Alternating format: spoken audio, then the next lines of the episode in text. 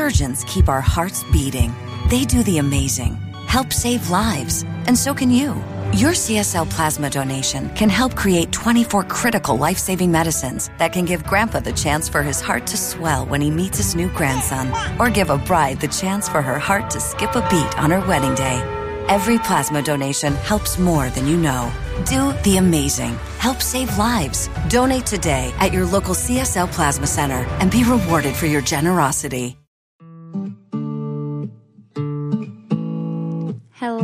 And welcome to Let's Talk About It. This is your host, Taylor, and I cannot believe that today is the 192nd episode of Let's Talk About It.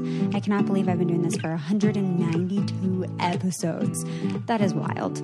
But welcome. I'm so thrilled to have you here and really, really excited to share with you this conversation today, this interview. It is with a dear friend of mine who I'm so excited to introduce to y'all on the podcast. And I've actually introduced some of y'all to her through uh, Patreon. So when back when I did that last year, uh, Mia had came on there and I'll share a little bit about Mia before we get into the interview and also just wanted to give a mini update that I am recording right now this introduction to Mia's episode in my new office in my house. And just thinking about how long I've been doing this for, for almost three years, in December will be three years that I've been doing the podcast. So much in my life has changed, uh, like location wise, relationship wise, like with my family, with my career, with my relationship with myself so much has happened in the span of doing this podcast. And I know I haven't always made these episodes personal and sharing what it is that I am going through necessarily, but man, Geez, geez, Louise. 192 episodes in. Uh, it's just really wild to me. And I, I hope that y'all have enjoyed the adventure thus far with me. Um, it's just, it's pretty wild. Um, so yeah, I'm going to be processing that a little bit more. and uh, as we come into December, um, there is a possibility I will be stopping the podcast um, and potentially, you know, exploring different avenues, different platforms, uh, perhaps changing up the show. Uh, I'll speak more on it in a few episodes, you know, once I kind of process it more and figure out where exactly I want to go with it. But, um, it's looking like there might be a change soon. So just wanted to let y'all know that. And I'll keep you updated on what I decide and where things go. So, with all of that, I want to share a little bit about who Mia is, and then also let her like introduce herself because she's just amazing. Uh, and so Mia is a white, queer, neurodivergent, disabled. That is, this is. He's going to keep going if I don't stop this right now. That is Robert here to help me put together my bookshelf. So I'll be right back. All right, and we're back. And, you know, I'm sure the more quote unquote professional thing to do is to edit all of that out. But one of the things that I love about doing a podcast and that I hope like you notice or you appreciate or helps in some way is just keeping it real, keeping all of the messiness involved and having it not be this like picture perfect, completely perfect thing because uh, I don't think life is that way. And I think that's also kind of the, my goal in doing the podcast is to show that sometimes there is beauty in the messiness of things, to show that sometimes it is okay for things to not be in this perfect package that we expect or feel it should be in. And when we allow ourselves to do that, we really take a lot of pressure off of ourselves and like allow and give ourselves permission to just be authentic. And you cannot have authenticity without having mistakes, without having imperfections. Um, those are all of the things that help create our uniqueness and our authenticity. So, I'll, I'll, pause on that rant and uh, I'll get back to where I was now before Robert came to start putting together my bookshelf for me. Major thanks, shout out, appreciate you. Um, so today's episode is with my dear friend Mia, who is a white, queer, neurodivergent, disabled, introverted, nerdy, and relationship oriented human.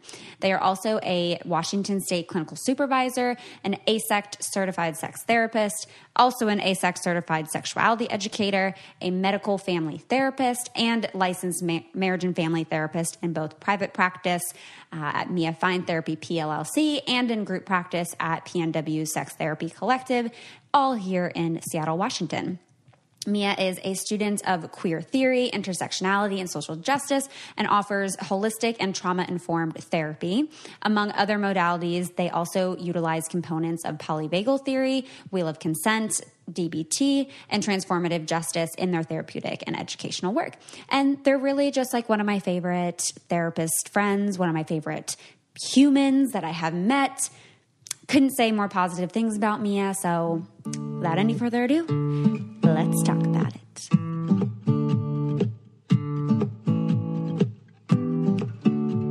All right, welcome Mia Fine to the show. I'm so excited to talk to you today and to have you with me. I'm so happy to be here, Taylor. I absolutely adore you. This is going to be fun. yeah. So, for folks that maybe like haven't listened to every single piece of content I've ever put out in my entire life, um, Mia, you joined me on Patreon for a hot minute when I was on there. Exactly. And that was a lot of fun. Yeah. yeah. We did some recapping mm-hmm. and yeah, and just our natural our natural go. Yeah. Yeah, super fun. Um I feel like it's almost been a year that I've known you, right? Yeah.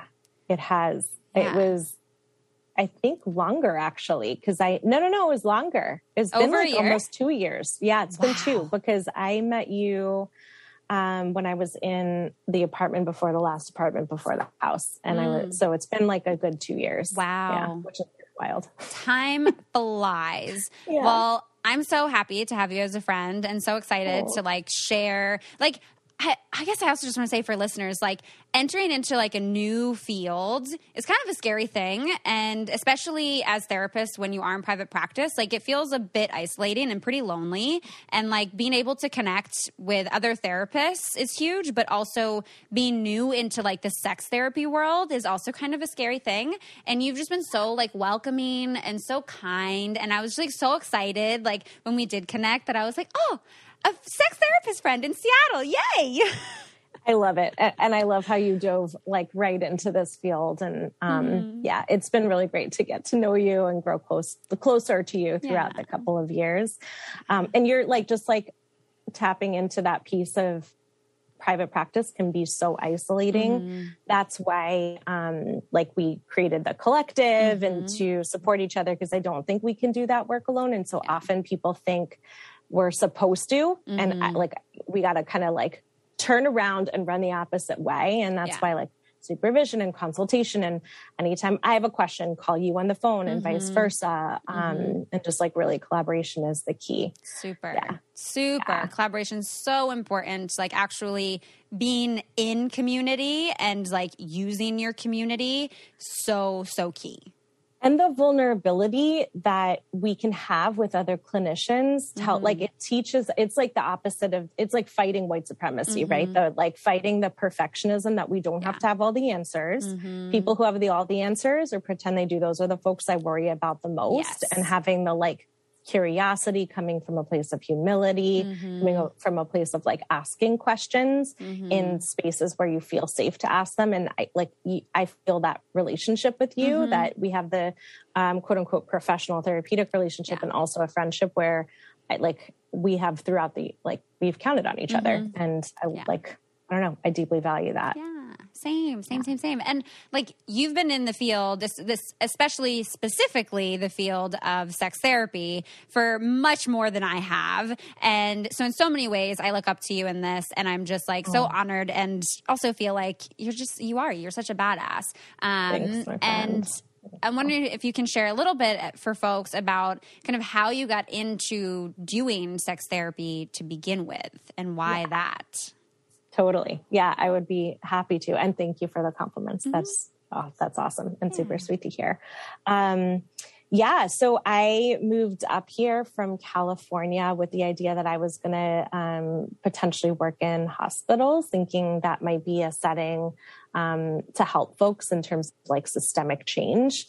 And uh, and I'd always I'd like for most of us, we're like that person in middle school or high school or whatever, where people are talking about sex and mm-hmm. having questions. And I grew up in a yeah. very sex positive household, which I like have a, I'm super fortunate to have that, ha- have had that experience. Mm-hmm. Um, and so I was that friend, right? I was also yeah. the friend who like introduced people to smoking cigarettes and drinking and all that. So like, mm-hmm. you know, I was that person too, that human. Yes. Um, and then the, you know, the friend who was like, friends would come out to and i think a lot of us who are sex therapists had a very similar experience so i once i learned that there was a career where i could mm. um, i could be of service and i could find like a job that like was fulfilling and mm-hmm. fun i was like hell yeah that's for me mm-hmm. um, so i was thinking the medical thing thinking which again like has a whole different story and then thinking sex therapy and i came up here um, to do both of those and then followed this incredible path. And I did the whole certification through AASECT, and I'm now an AASECT supervisor. Mm-hmm. And I did the sexuality education certification, which was like instrumental to my learning mm. experience. Mm. Um, uh, learning from people who have different lived experiences, different perspectives. Bianca Laureano, who mm-hmm. was my supervisor during my certification and the education route, was is a dear, dear friend, like chosen family, mm-hmm. and um, I just like you know adore her. Mm-hmm. So that kind of was a I don't know if that really answered your question of how I got here, yeah. um, but I cannot imagine a different career for myself. I love it mm-hmm. so so much. Mm-hmm. It is the best. Mm-hmm. And and watching supervisees and watching other folks in the collective yeah. who are like newer getting it and being like, "Oh my gosh, my client had an orgasm mm-hmm. first time in mm-hmm. like 20 years." Yeah. Or oh, this relationship is actually they're talking about eroticism, they're talking about like their mm-hmm. desire discrepancy, they're sharing their fantasies. My client no longer has sexual pain and I'm collaborating with their pelvic floor PT. Like this brings me life. Yeah. It just brings me life and so seeing that systemic change. Uh, Taylor, there's like legit nothing else I'd be rather I'd rather mm-hmm. be doing in my yeah. life. It's the coolest. Yeah. So I landed. Yeah. I mean, and I feel like that, honestly, I feel like it's how a lot of people feel in the sex therapy world. Like, I feel like sex therapists fucking love doing sex therapy. Like, yeah. they love yeah. all things sex and yeah. seeing that, like, come to life for other people. Like, I remember my first time, like, kind of unpacking and helping a client through preparation and communication and aftercare for anal sex yes. and like having a great experience. I was like, this is the best job ever. This is all I want to talk about. Like every session is how's anal sex going? How are we feeling I, with this? It is. And it, it's again, it's like it's exploring and expanding mm-hmm. how we do life and being yeah. intentional. Um, and it's also the opposite of shame. Mm-hmm. Like if we mm-hmm. can create space for people to feel safe enough to go to these most intimate yeah. uh, places with us it just it uh, it like it unpacks that shame it, it just mm-hmm. like clears it out which i think is like the essence of our work yeah um and it's just like it's empowering and it, it offers agency and it's systemic because then those mm-hmm. people help those people around them and those people help them. it just yeah yeah i you know a lot of us do have this like incredible love for the work we mm-hmm. are doing, which I, I don't know if, I mean, it's such a gift. Mm-hmm. Absolutely. It's definitely this like domino effect, if you will. It just, it, it, it's, yeah it gets spread around in a very positive way. Um, the impacts of, I think, the work that people can experience in sex therapy. And a lot of people come to sex therapy because they feel like they're having some kind of problem with their sex life or with their sexuality or with their own like personal sexual experiences. And a topic that you are particularly passionate about and are working on as well for because we're in the same PhD program too. Um, is vaginismus. And I I have more I want to learn about vaginismus and I also think so many people don't know what it is. They don't know what to do with it. I think it is a specific problem with the vagina that people feel shame around to even discuss, to even hear the word. Um, and so, how did you kind of get to be so specific into this one specific issue of vaginismus? I mean, I, I think that's a great question. So I like, as you know, I love working with queer folks. Mm-hmm. I love working with people who are um, wanting to explore or open up their relationship, mm-hmm. relationships that were once monogamous, and yeah. and you know maybe we do another talk on mm-hmm. all of that deliciousness. Yeah. Um, and I found that there was a large number of folks who are coming to work with me with pelvic floor pain. Um, and they were people who are non-binary, people who I, you know, are um, AFAB, assigned female at birth, um, people who are in relationships where there was some sort of trauma, and they didn't. It was really difficult for people to articulate that they were having pain mm-hmm. during this big, you know, sex and everything that's, you know, sex means.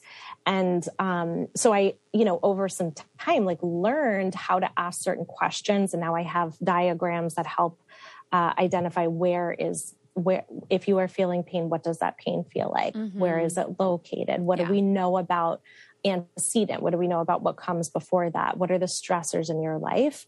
Um, so it's a very holistic uh, mm-hmm. uh, viewpoint of like how to consider what's actually happening with yeah. this person.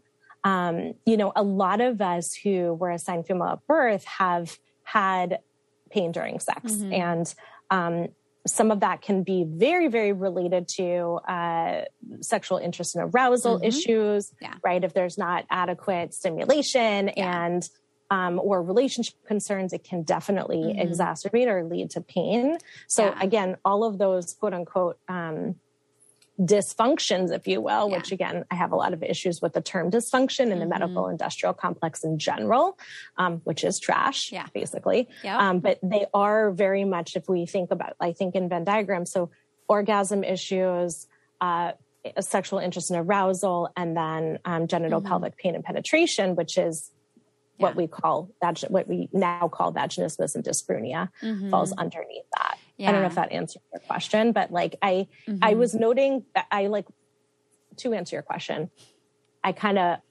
ride the wave of what comes to mm-hmm. me. And having been a person who's had painful sex in my yeah. life, um, I have lived experience of it. I know what worked for me, and I'm a total nerd. And mm-hmm. so, reading up about this, how to support my clients who experience mm-hmm. this, how to support my supervisees who have clients who experience this, has just become um, an incredible part of of the work I do. And again, being nerdy, like the more we know, like mm-hmm. we get to learn all this info, and there's a gap yeah. in research, and and so the dissertation I'm writing is about uh, clinical strategies for inclusive care for mm-hmm. people with pelvic floor pain because so often people who have quote unquote vaginismus or painful sex will go to a women's clinic mm-hmm. but they don't identify as women mm-hmm. they're not mm-hmm. women yeah. right and so we've got issues with how the medical system is uh, constructed mm-hmm. yeah so this is a you know it's a book to help people yeah. um,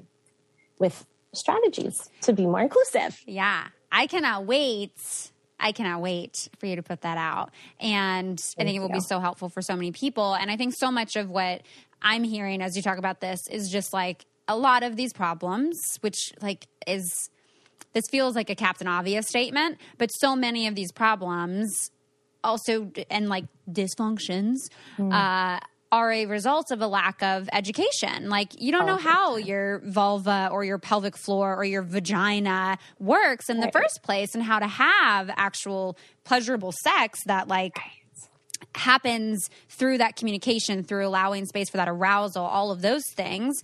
When yes. all of that isn't there, of course yeah. we're going to have issues. Of course it's going to go wrong and not feel good. Right. And I can't tell you how many times a year or a month or sometimes even a day I educate the difference between a vulva and a vagina, mm-hmm. right? Like anatomy and this idea of all of us having similar parts and pieces. We just, as you mentioned, our, our sex ed you know, just crap in mm-hmm. this country. Yeah. So what we're doing, what you're, I mean, and you do such an incredible job of it is educating people from um, like the individual to the systemic mm-hmm. so that change can actually happen. Yeah. And a lot of this work I do with clients is about educating about the body and mm-hmm. also inviting the agency that people have to learn about themselves. And yeah. so that takes some major destigmatization. Mm-hmm. People don't, we don't know what we don't know. And what yeah. most are afraid of what we don't understand. Mm-hmm. Um, and so learning about the body and how it works, how do you turn yourself on? How do you turn mm-hmm. yourself on, off, right? Right? How does your partner turn you on? How does your partner mm-hmm. turn you off? Um, you know, figuring out like Emily Nagoski's work, accelerators and brakes, you know, mm-hmm. all of the above.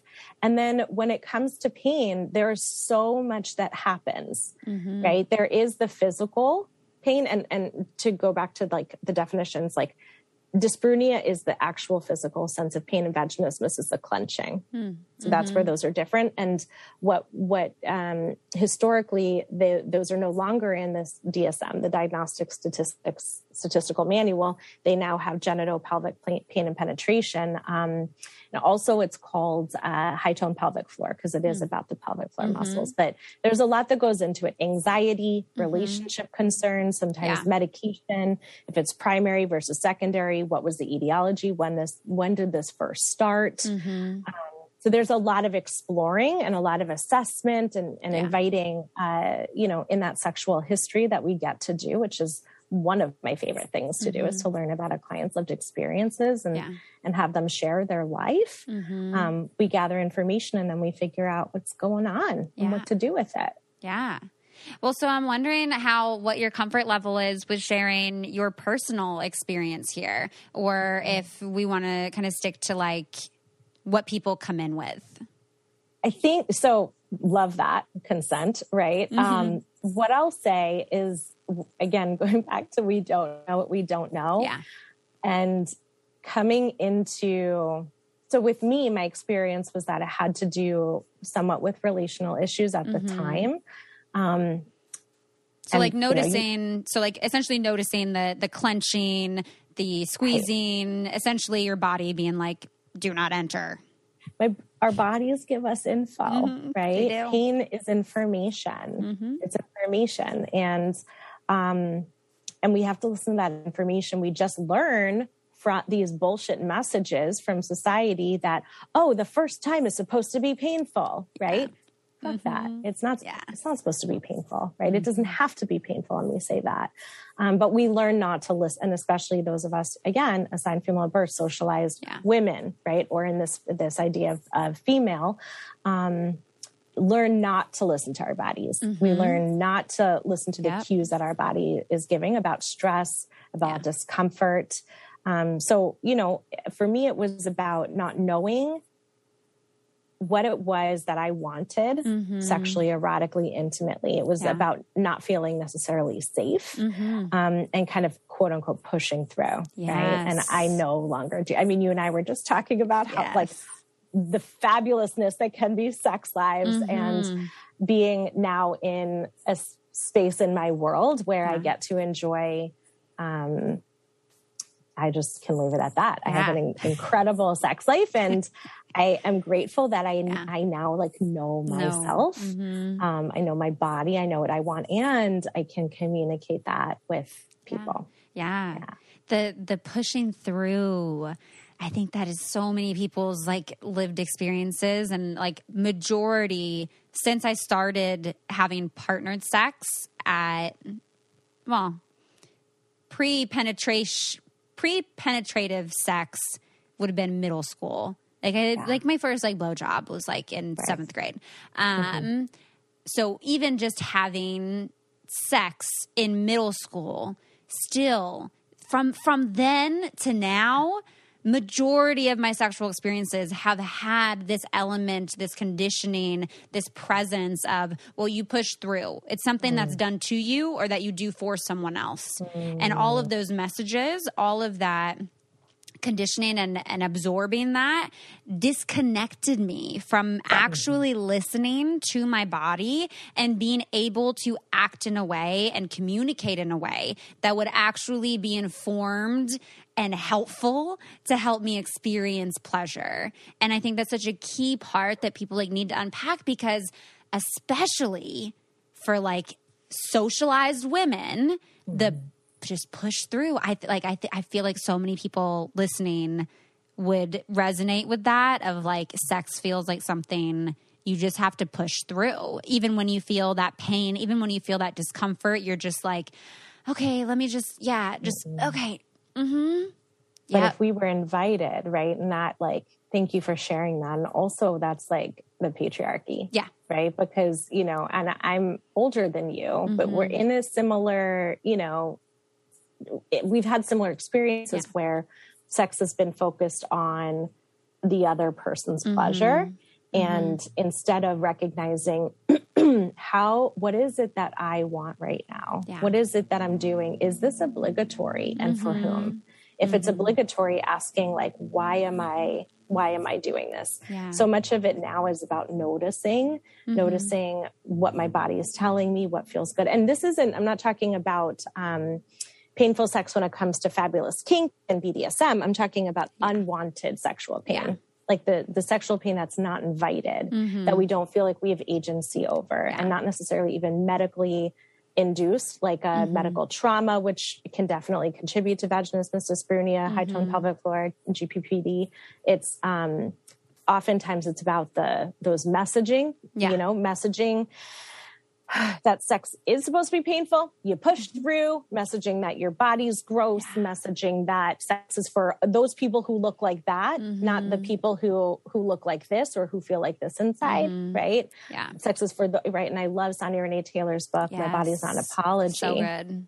Is it So goes good. through those isms and obias that we Mm-hmm. learn that are conditioned and that you and I in our work as Mm-hmm. clinicians, as sex therapists, like we get to help people unlearn these Yeah. and to unpack them. Yeah. Mm-hmm. And then again, like regarden, like replant, like plant those messages that that are actually incredibly healing Mm-hmm. and nurturing. Yeah. Yeah. Well, how do you uh, how do you like differentiate between like someone coming in and basically saying, you know, yeah, I'm experiencing a lot of this pain. There's a lot of like this clenching. You know, you do the whole like holistic overview of what's going on in their life. Are they feeling safe? All of this. What makes something more of a medically induced vaginismus uh, as opposed to, you know, okay, this is kind of stemming from all this conditioning. We need to get you more in touch with your body. We need to unpack and relearn and kind of, you know, create new experiences. Like if someone's struggling with that, you know, they might be going to the doctor and being like, I think I something's wrong with me medically. My vagina's broken. I have a broken pussy. Um, that's from Insecure. It's an amazing little rap she does about broken pussy. Um, but yeah, for someone that's like, oh, do I have to go to the doctor or like should I be going to a sex therapist? So excellent question. I love this question. Um, I still do the sexual biography for every person. So messaging is going to impact all of us. Absolutely. I don't know messages that don't, I don't, I've not worked with anybody or had people in my life. And you know, I'm an introverted relationship slut. So I like love relationships. I have lots of them. I've, my, my friends are my world, my family,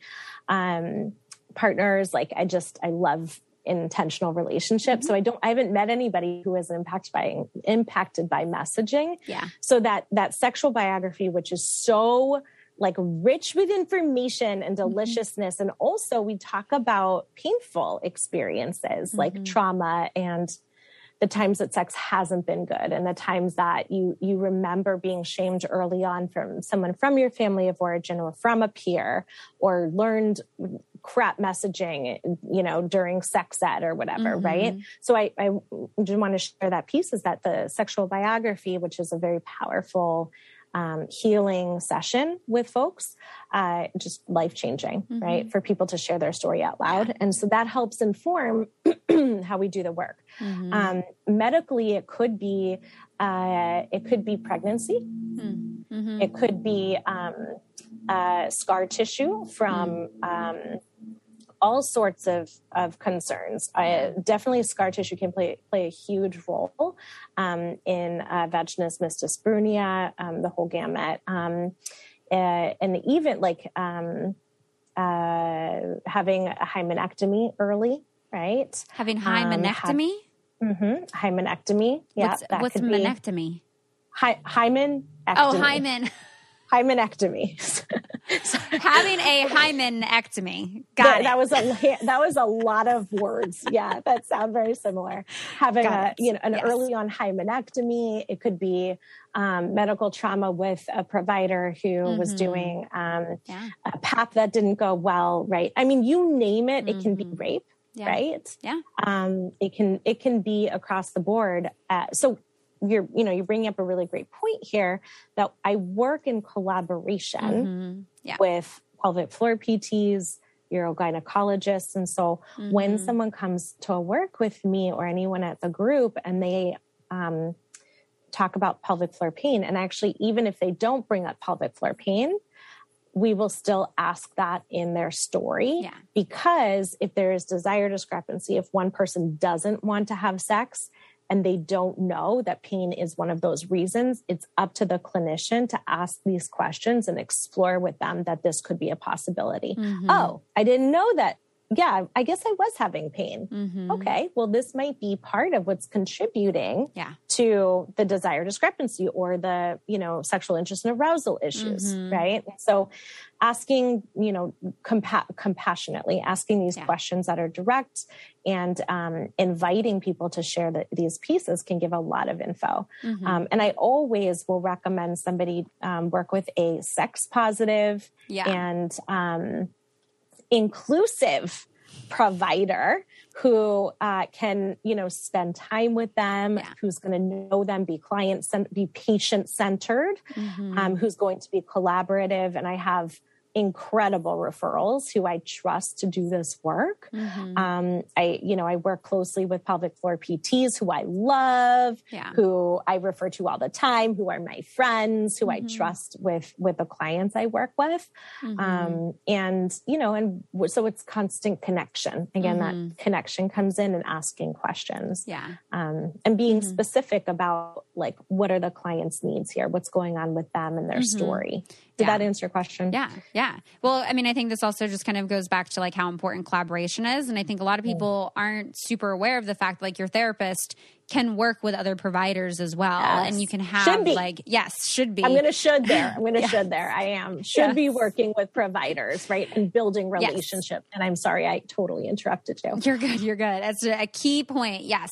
Should be working with other providers. If that's like a necessary part of your treatment, you know, like your therapist can work in, in tandem with a pelvic floor therapist. Um, and I'm wondering if you can speak a little bit to like, the, I mean, yes, like the practices that people will do in order to help with relieving pain, mm-hmm. um, helping explore more pleasurable sex, things like uh, mm-hmm. dilators and whatnot, yeah. and also just like the accessibility of those kinds of things. Like a lot of people, I feel like don't even have accessibility to like a pelvic floor therapist and, um, you know, things like dilators and whatnot. So I wonder if we can get into a little bit of what, you know, treatment accessibility, treatment and treatment accessibility looks like. 100%. Yes. I, and, and you and I have talked about this before, mm-hmm. and this mm-hmm. is such an important topic for yeah. people to um, learn about and for you and I to talk about here in this space. Um, so when I refer to a pelvic floor PT, again, it's someone who's going to be um, inclusive, who, mm-hmm. who is not going to misgender people, um, trans affirming, queer affirming, poly, polyam affirming, non monogamy affirming, kink affirming.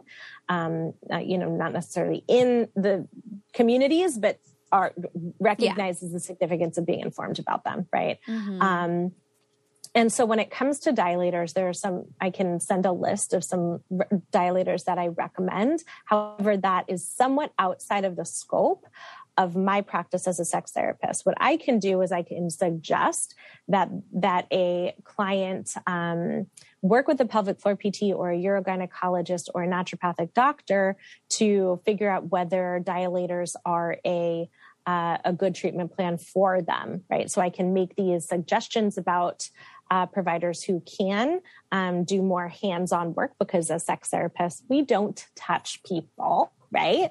Um, there's that corny. People uh, always think we do. Thing. I know they think we do, but we t- sex therapists we only touch the heart. Is the that corny phrase? We don't touch humans. Um, mm. uh, and and so there's that piece, right? So uh, Botox can um, be very localized in terms of helping someone with genitopelvic pain and penetration disorder, um, that dyspareunia vaginismus. And again, it could be a whole systemic issue with what's going on. And I would never um, recommend someone do Kegels because that can actually cause even more harm to the body. Mm-hmm. And what we're trying to do is relieve that. So I don't know what's going on internally. And that's Mm-hmm. where another provider will do their work. And Yeah. in tandem, we're going to work together.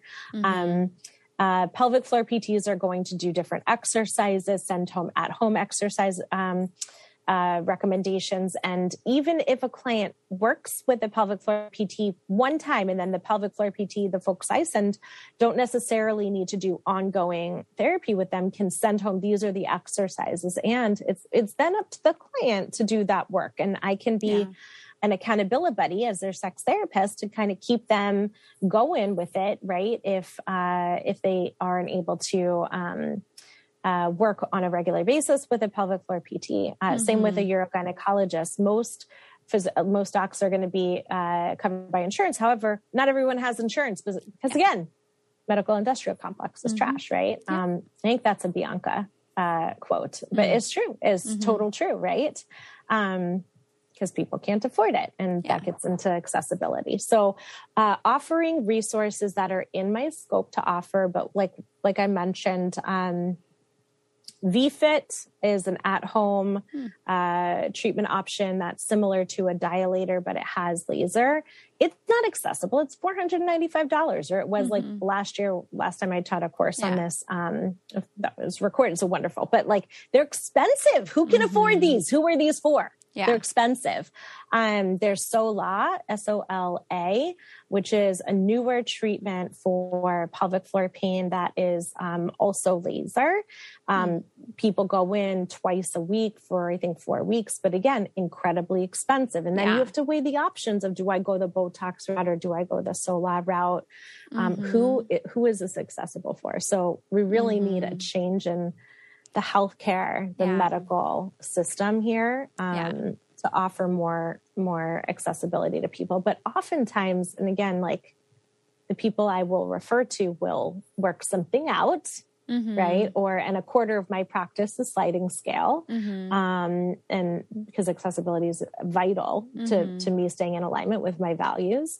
So um, I don't know. yeah. That's Yeah. that's a big Well, there. and and it's i mean i'm guessing here that majority of the folks that would be doing something like laser or dilators are people who medically are mm-hmm. experiencing this discomfort, this pain, not necessarily the folks who, you know, given the, the entire sexual history, the present moment, the lack of sex education, the lack of being in touch with your body, those are not necessarily things that someone would need to do in terms of treatment or that like you'd recommend.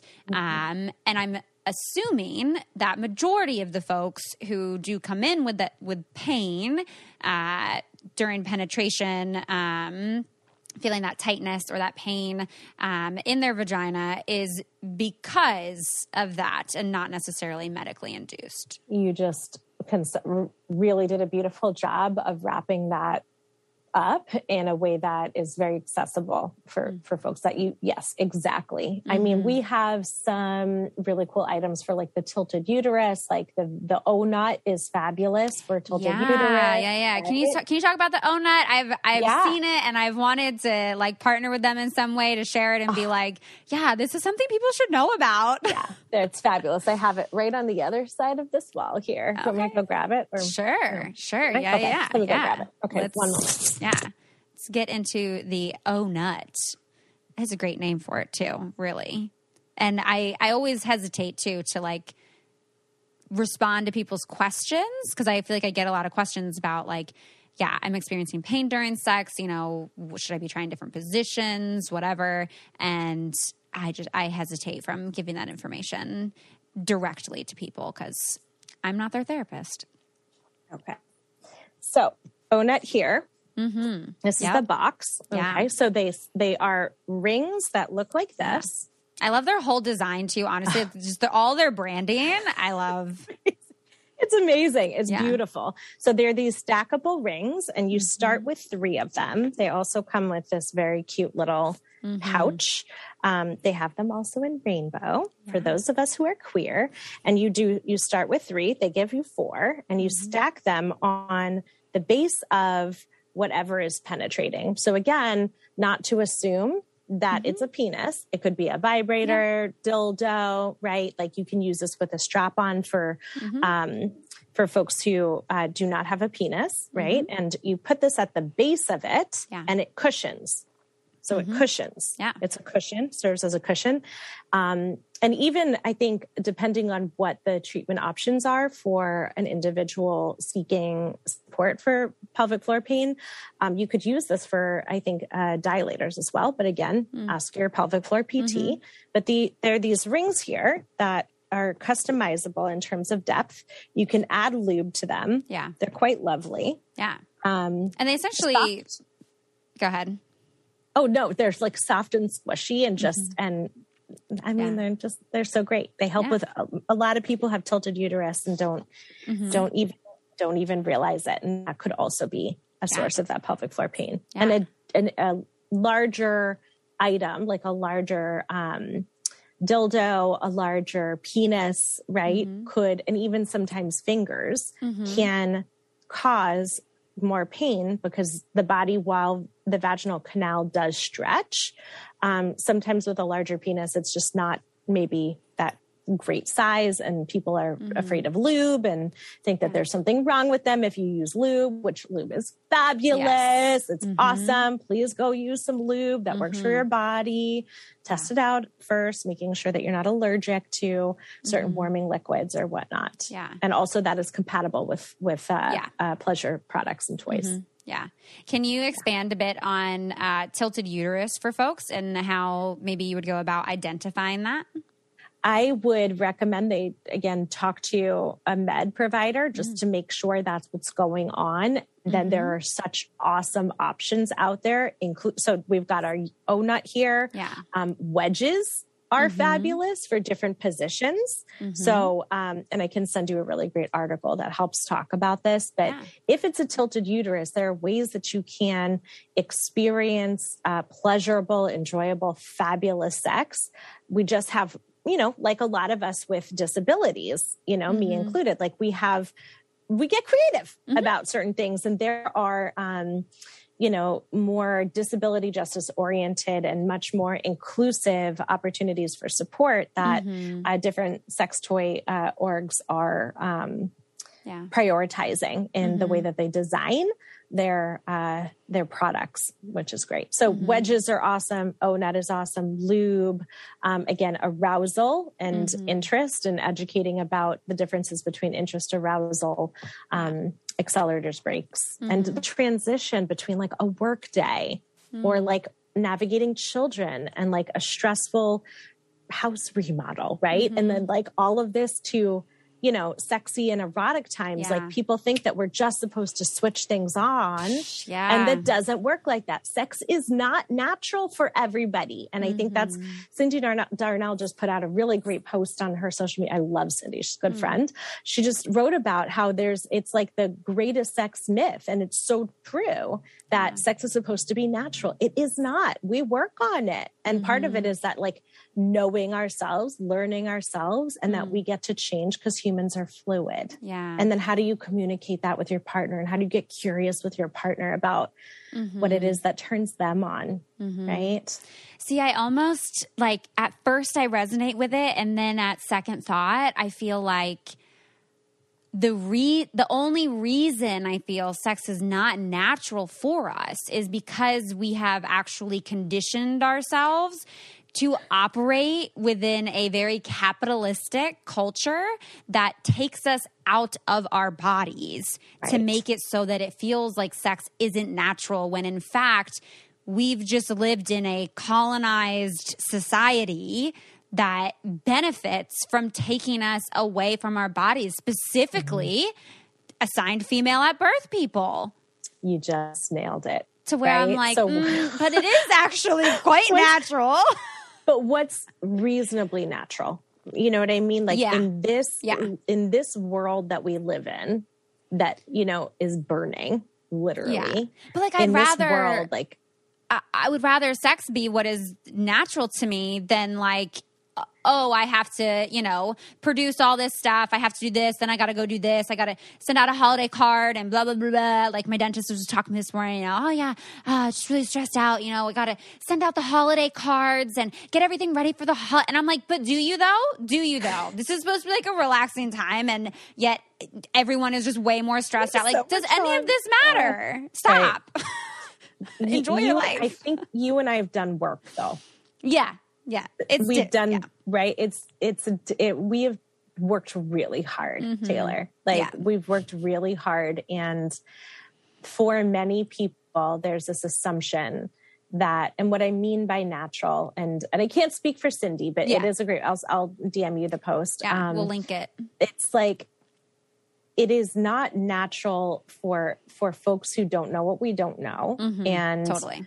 To expect that they're supposed to poof have spontaneous desire Mm-hmm. Yeah. Mm-hmm. and spontaneous arousal and just feel super horny and charged that's not natural we do have to plan Yeah. and we do um, have to like get we do get to know ourselves Mm-hmm. and then yes it becomes more of that innate natural experience that Mm-hmm. that sh- again that word should which i really don't Yeah. often use Yeah. it should be Yeah, it, it it can become something that flows a bit more, but I think also, you know, under patriarchy, folks with penises, there's the myth, you know, the conditioning that it's sex is so natural for you. You should be ready at all times. And then if something doesn't So work and your penis isn't doing what you want it to, it is just, oh my gosh, what is wrong with me? the penis is not a prop Yes. it's not a prop, Yes, right? it's not a robot. yeah, it's not a robot. And just like different parts of our bodies, sometimes it's not going to work the way that we want it to, right? And so Yeah. by taking that pressure, and you just, you know, I haven't talked about the vaginismus cycle, but it's very similar to people who do have um, penises. It's this like, anticipatory anxiety i'm supposed to quote unquote uh, perform which i could talk we could you and i could do a whole episode on mm-hmm. performance Yeah. Prob- I don't know if you already have, but like this idea of performance, anytime that comes in, that's going to exacerbate anxiety. It's going to mm-hmm. impact the body. Yeah. Right. Same thing happens with the vaginismus cycle. Mm. Um, obligatory, we're, we'll just use obligatory sex. Obligatory mm-hmm. sex can lead to pain. Right. And so what a person experiences is in that anticipation of, I have to do this yeah. my body feels the anxiety, right? Mm-hmm. It clenches up and says no. And that gives me more anxiety mm-hmm. that my body is going to do that.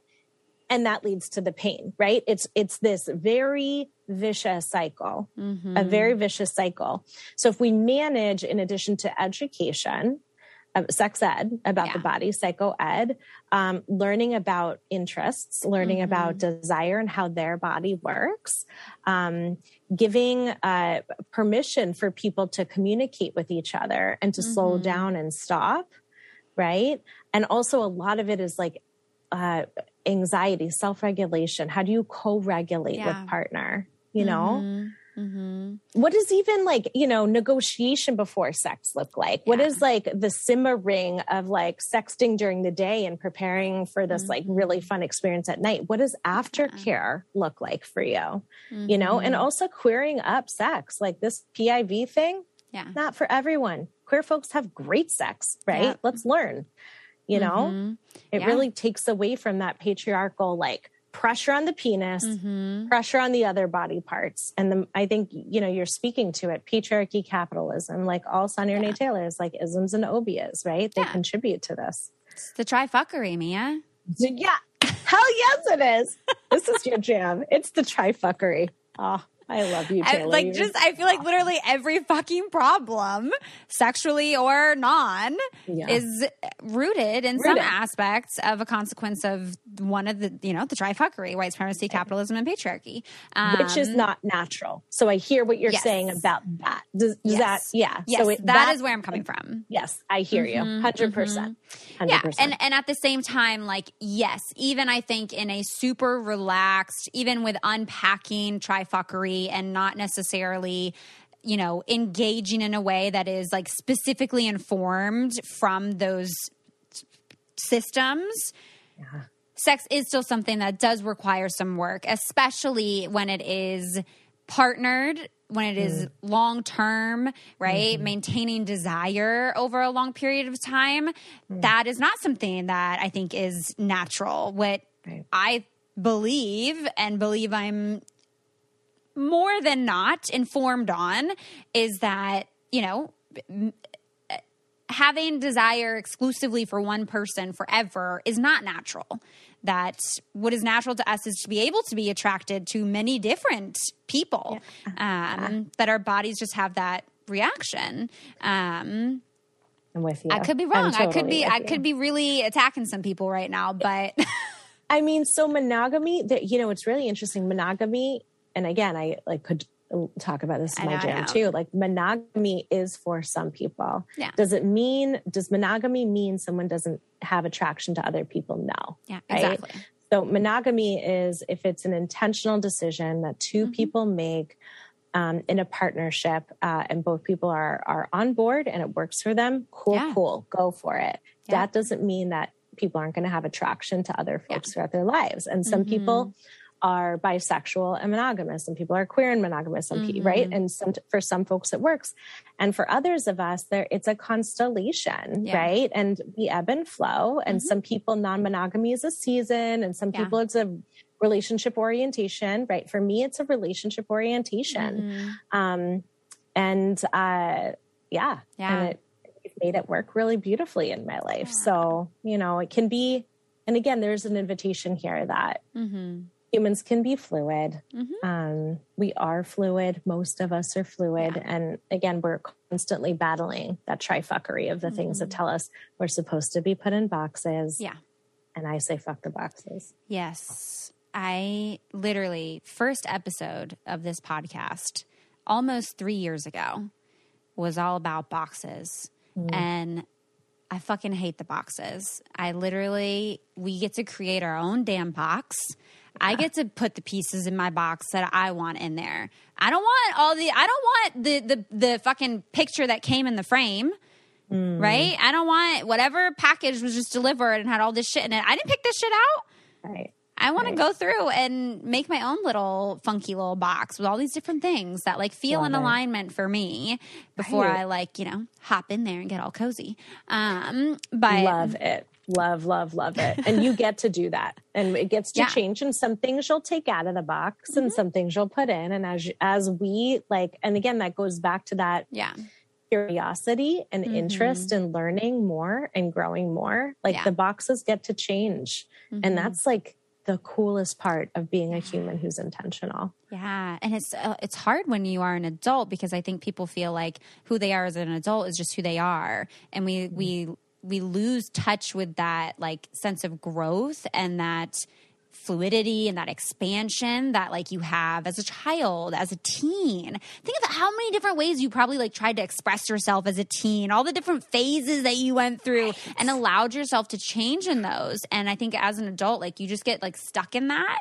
And mm-hmm. it is so important to remind ourselves like we're allowed to change our minds. We're allowed mm-hmm. to learn things that we didn't know at one point and now be different because we now know this one thing and now our life looks different. Our our experience with pleasure now looks different because yeah. we've allowed that openness, we've allowed the transformation, we've invited that into our lives and I think that's why everyone should, if they can, if it's accessible, uh, to engage in sex therapy so that you can unpack this stuff and not feel like so alone in it. And just you. in this episode, I mean, per usual. There's so many different things we could talk about. And you're so knowledgeable and you're so fantastic. And I love chatting with you. And I'm oh, so happy that we got to talk about these things. Um, you mentioned several different links and whatnot, mm-hmm. articles and products. Maybe we'll try to get Ohnut to sponsor this episode. Um, cool. cool. Ohnut, we um, love you. We love you yes, so much. Yes. And also, they, yes, I, And literally, I can't tell you how many times I have one Yeah. at home too. That we, Mhm. sh- yes, Ona, we love you. Yeah. You're amazing. Yes, I'll I'll try to see if they'll, they'll they'll gift you some stuff as well, or I'll split the ad money with you. We'll see what we can do. I'll be fun. working on it. Um, but we'll link all of that in the episode notes. Um, but can you share a bit of where people can find you, how they can support your work, how they can learn more about things? Maybe they want to work with you. What could that look like?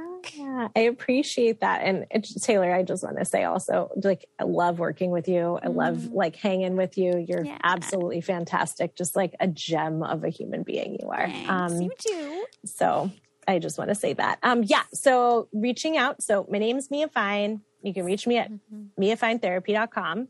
Um, we also have this incredible team of sex Mhm. therapists who I love, and we have two interns coming on board, which is really exciting. And Taylor, we're doing workshops Oh, for um i know for like ceus for therapists and for folks who are like non-therapists so anybody who wants to do workshops so that's a new a new thing we're doing at the PNW sex Yeah. therapy collective which is super exciting we're launching it. that this year we just did autism and sex and we're doing Mhm. islam and sex and um, adhd and sex is coming up Yeah. in 2022 and so Mhm. uh, you know, kink and we just did kink last week and I taught about vaginismus a couple Mm. months ago. So anyway, we're just again, kinky sex nerd, right? Like Yeah. that's my thing. Mhm. Um, I'm on Instagram, miafine.sex therapy, Mhm. um, at therapy. And I just, I think you're going to love this. I just started a TikTok. But Oh gosh. Yeah, Good just, for like- you. You're braving it. Wow. I'm braving it. After talking to you, I'm like, okay, I think I can do this because I'm like a quirky bird. You know, I don't know. I'll probably resonate Yeah. with some people. I probably won't, Yeah. and that is okay. We don't have to be for everyone.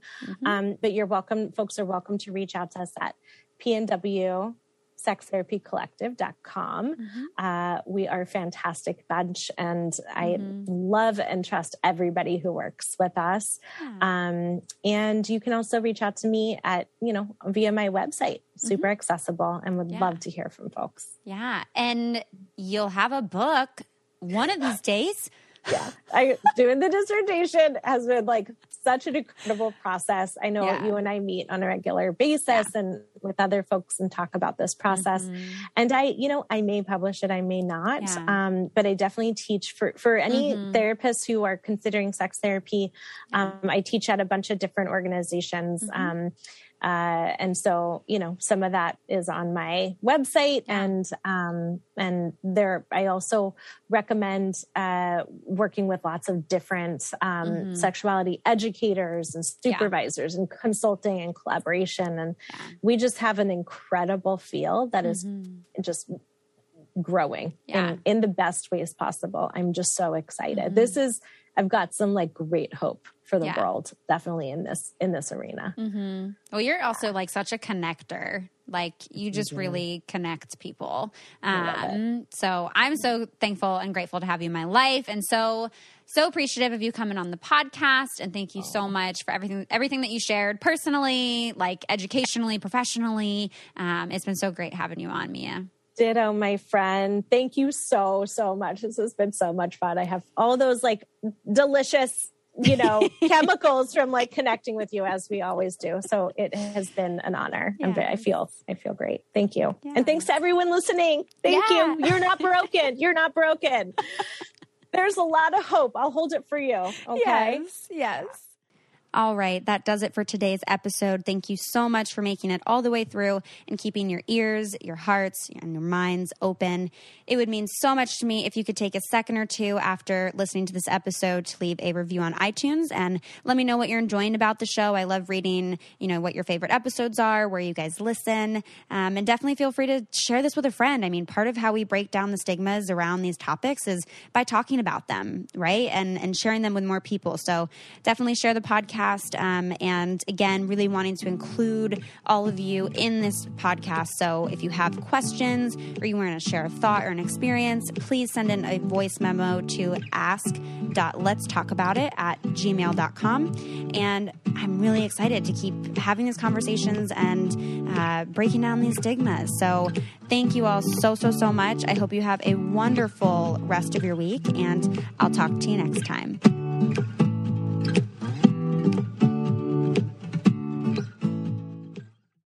Surgeons keep our hearts beating. They do the amazing, help save lives, and so can you.